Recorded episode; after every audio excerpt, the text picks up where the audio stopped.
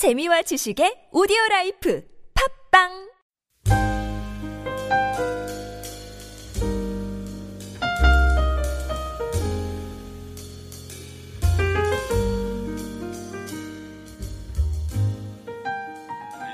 우리에게 주시는 말씀 우리가 함께 교독하도록 하겠습니다. 호세아서 11장 12절부터 12장 6절까지의 말씀입니다. 제가 가진 성경 구약 성경 1266쪽에 있는 호세아서 11장 12절부터 12장 6절까지의 말씀을 제가 한 절 여러분 한 절 그리고 마지막 6절은 함께 우리가 합독하도록 하겠습니다.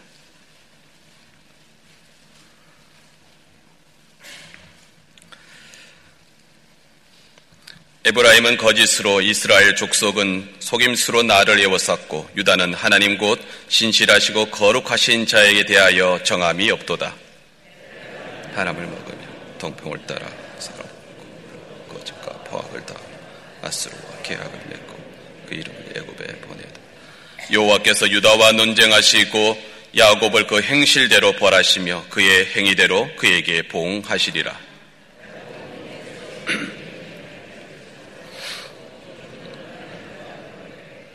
천사와 겨루어 이기고 울며 그에게 간구하였으며 하나님은 베델에서 그를 만나셨고 거기에서 우리에게 말씀하셨나니 한군의 하나님이시라. 여호와는 그의 거룩하게 하는 이름이시라. 함께요. 그런즉 너는 하나님께 돌아와서 인애와 정의를 지키며 항상 너의 하나님을 바랄지니라. 아멘. 하나님 말씀입니다. 성경에는 하나님을 나타내는 다양한 성호, 즉 거룩한 그 이름들이 호칭들이 있습니다. 혹시 여러분들 몇 개나 이렇게 기억하고 계신가요? 어, 여호와 샬롬이라고 해서 평강의 하나님 많이 들어봤던 우리가 하나님의 성호이기도 합니다. 또 여호와 이레라고 이야기하죠. 미리 준비하시는 하나님. 또 야훼라고 해서 여호와를 나타내는 그런 성어도 있습니다. 정리되어 있는 자료를 보니까 성경에는 이렇게 하나님의 성호, 하나님 거룩한 이름을 칭하는 것이 26개 정도 성경에 쭉 나타납니다. 그 중에서 몇 가지를 이렇게 좀 소개해 드리면은 익숙하지 않는 것들인데 여호와 사바오트라는 단어도 있습니다. 이것은 우리가 우리의 이름 말로 하면 익숙합니다. 망군의 하나님이라는 겁니다. 시편 이, 이 사무엘상 17장 45절 다윗이 골리앗 앞에 서서 골리앗에게 당당하게 이야기할 때 망군의 주 하나님이라고 이야기할 때 이때 여호와 사바오트라는 말을 쓰고 있습니다. 또 여호와 마카데심이라는 단어를 쓰기도 합니다. 출애굽기 31장 13절 말씀인데 여호와 마카데심은 너희를 거룩하게 하시는 하나님이라고 나타낼 때 그 거룩하신 하나님을 나타낼 때 이 성어를 쓰기도 합니다. 여호와 라아라고 말합니다. 이것은 여호와는 나의 목자시니라고 했을 때 시편 23편 1절에서 여호와는 나의 목자시니라고 할 때 여호와 라아라고 말합니다. 여호와 엘 게몰라는 예레미야 51장 56절에 나타나는데 이것은 여호와는 보복하시는 하나님이시다라고 그렇게 표현하기도 합니다.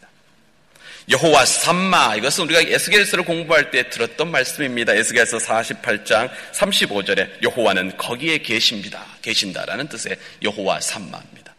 이렇게 여러 가지의 표현으로 26가지의 표현이 이 성경에 하나님을 나타내는 이 거룩한 성어들이 있습니다.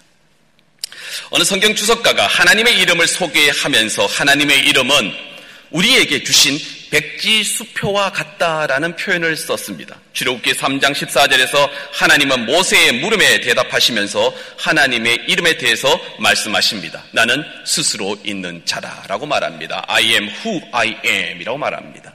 그런데 거기에서 I am 뒤쪽에는 I am을 빼버리고 그 앞쪽 뒤에 I am who 다음에 어떤 말을 붙이더라도 하나님은 그렇게 우리에게 다가오신다라고 말씀하십니다.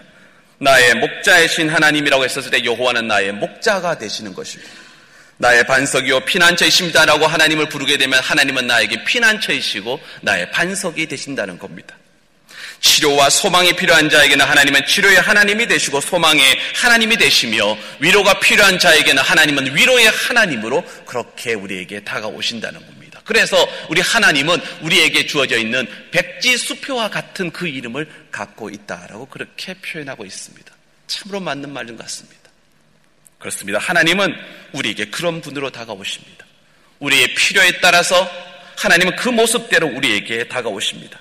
우리를 얼마나 사랑하시는지에 대해서는 말씀드릴 필요도 없습니다. 그 독생자를 죽이시기까지 우리를 사랑하시는 분이 바로 그 하나님이십니다. 그 하나님의 마음을 예수님은 누가복음 15장 탕자의 비유를 통해서 너무나 너무나 잘 말씀해 주시고 있습니다. 탕자는 아버지에게 유산을 미리 받아 간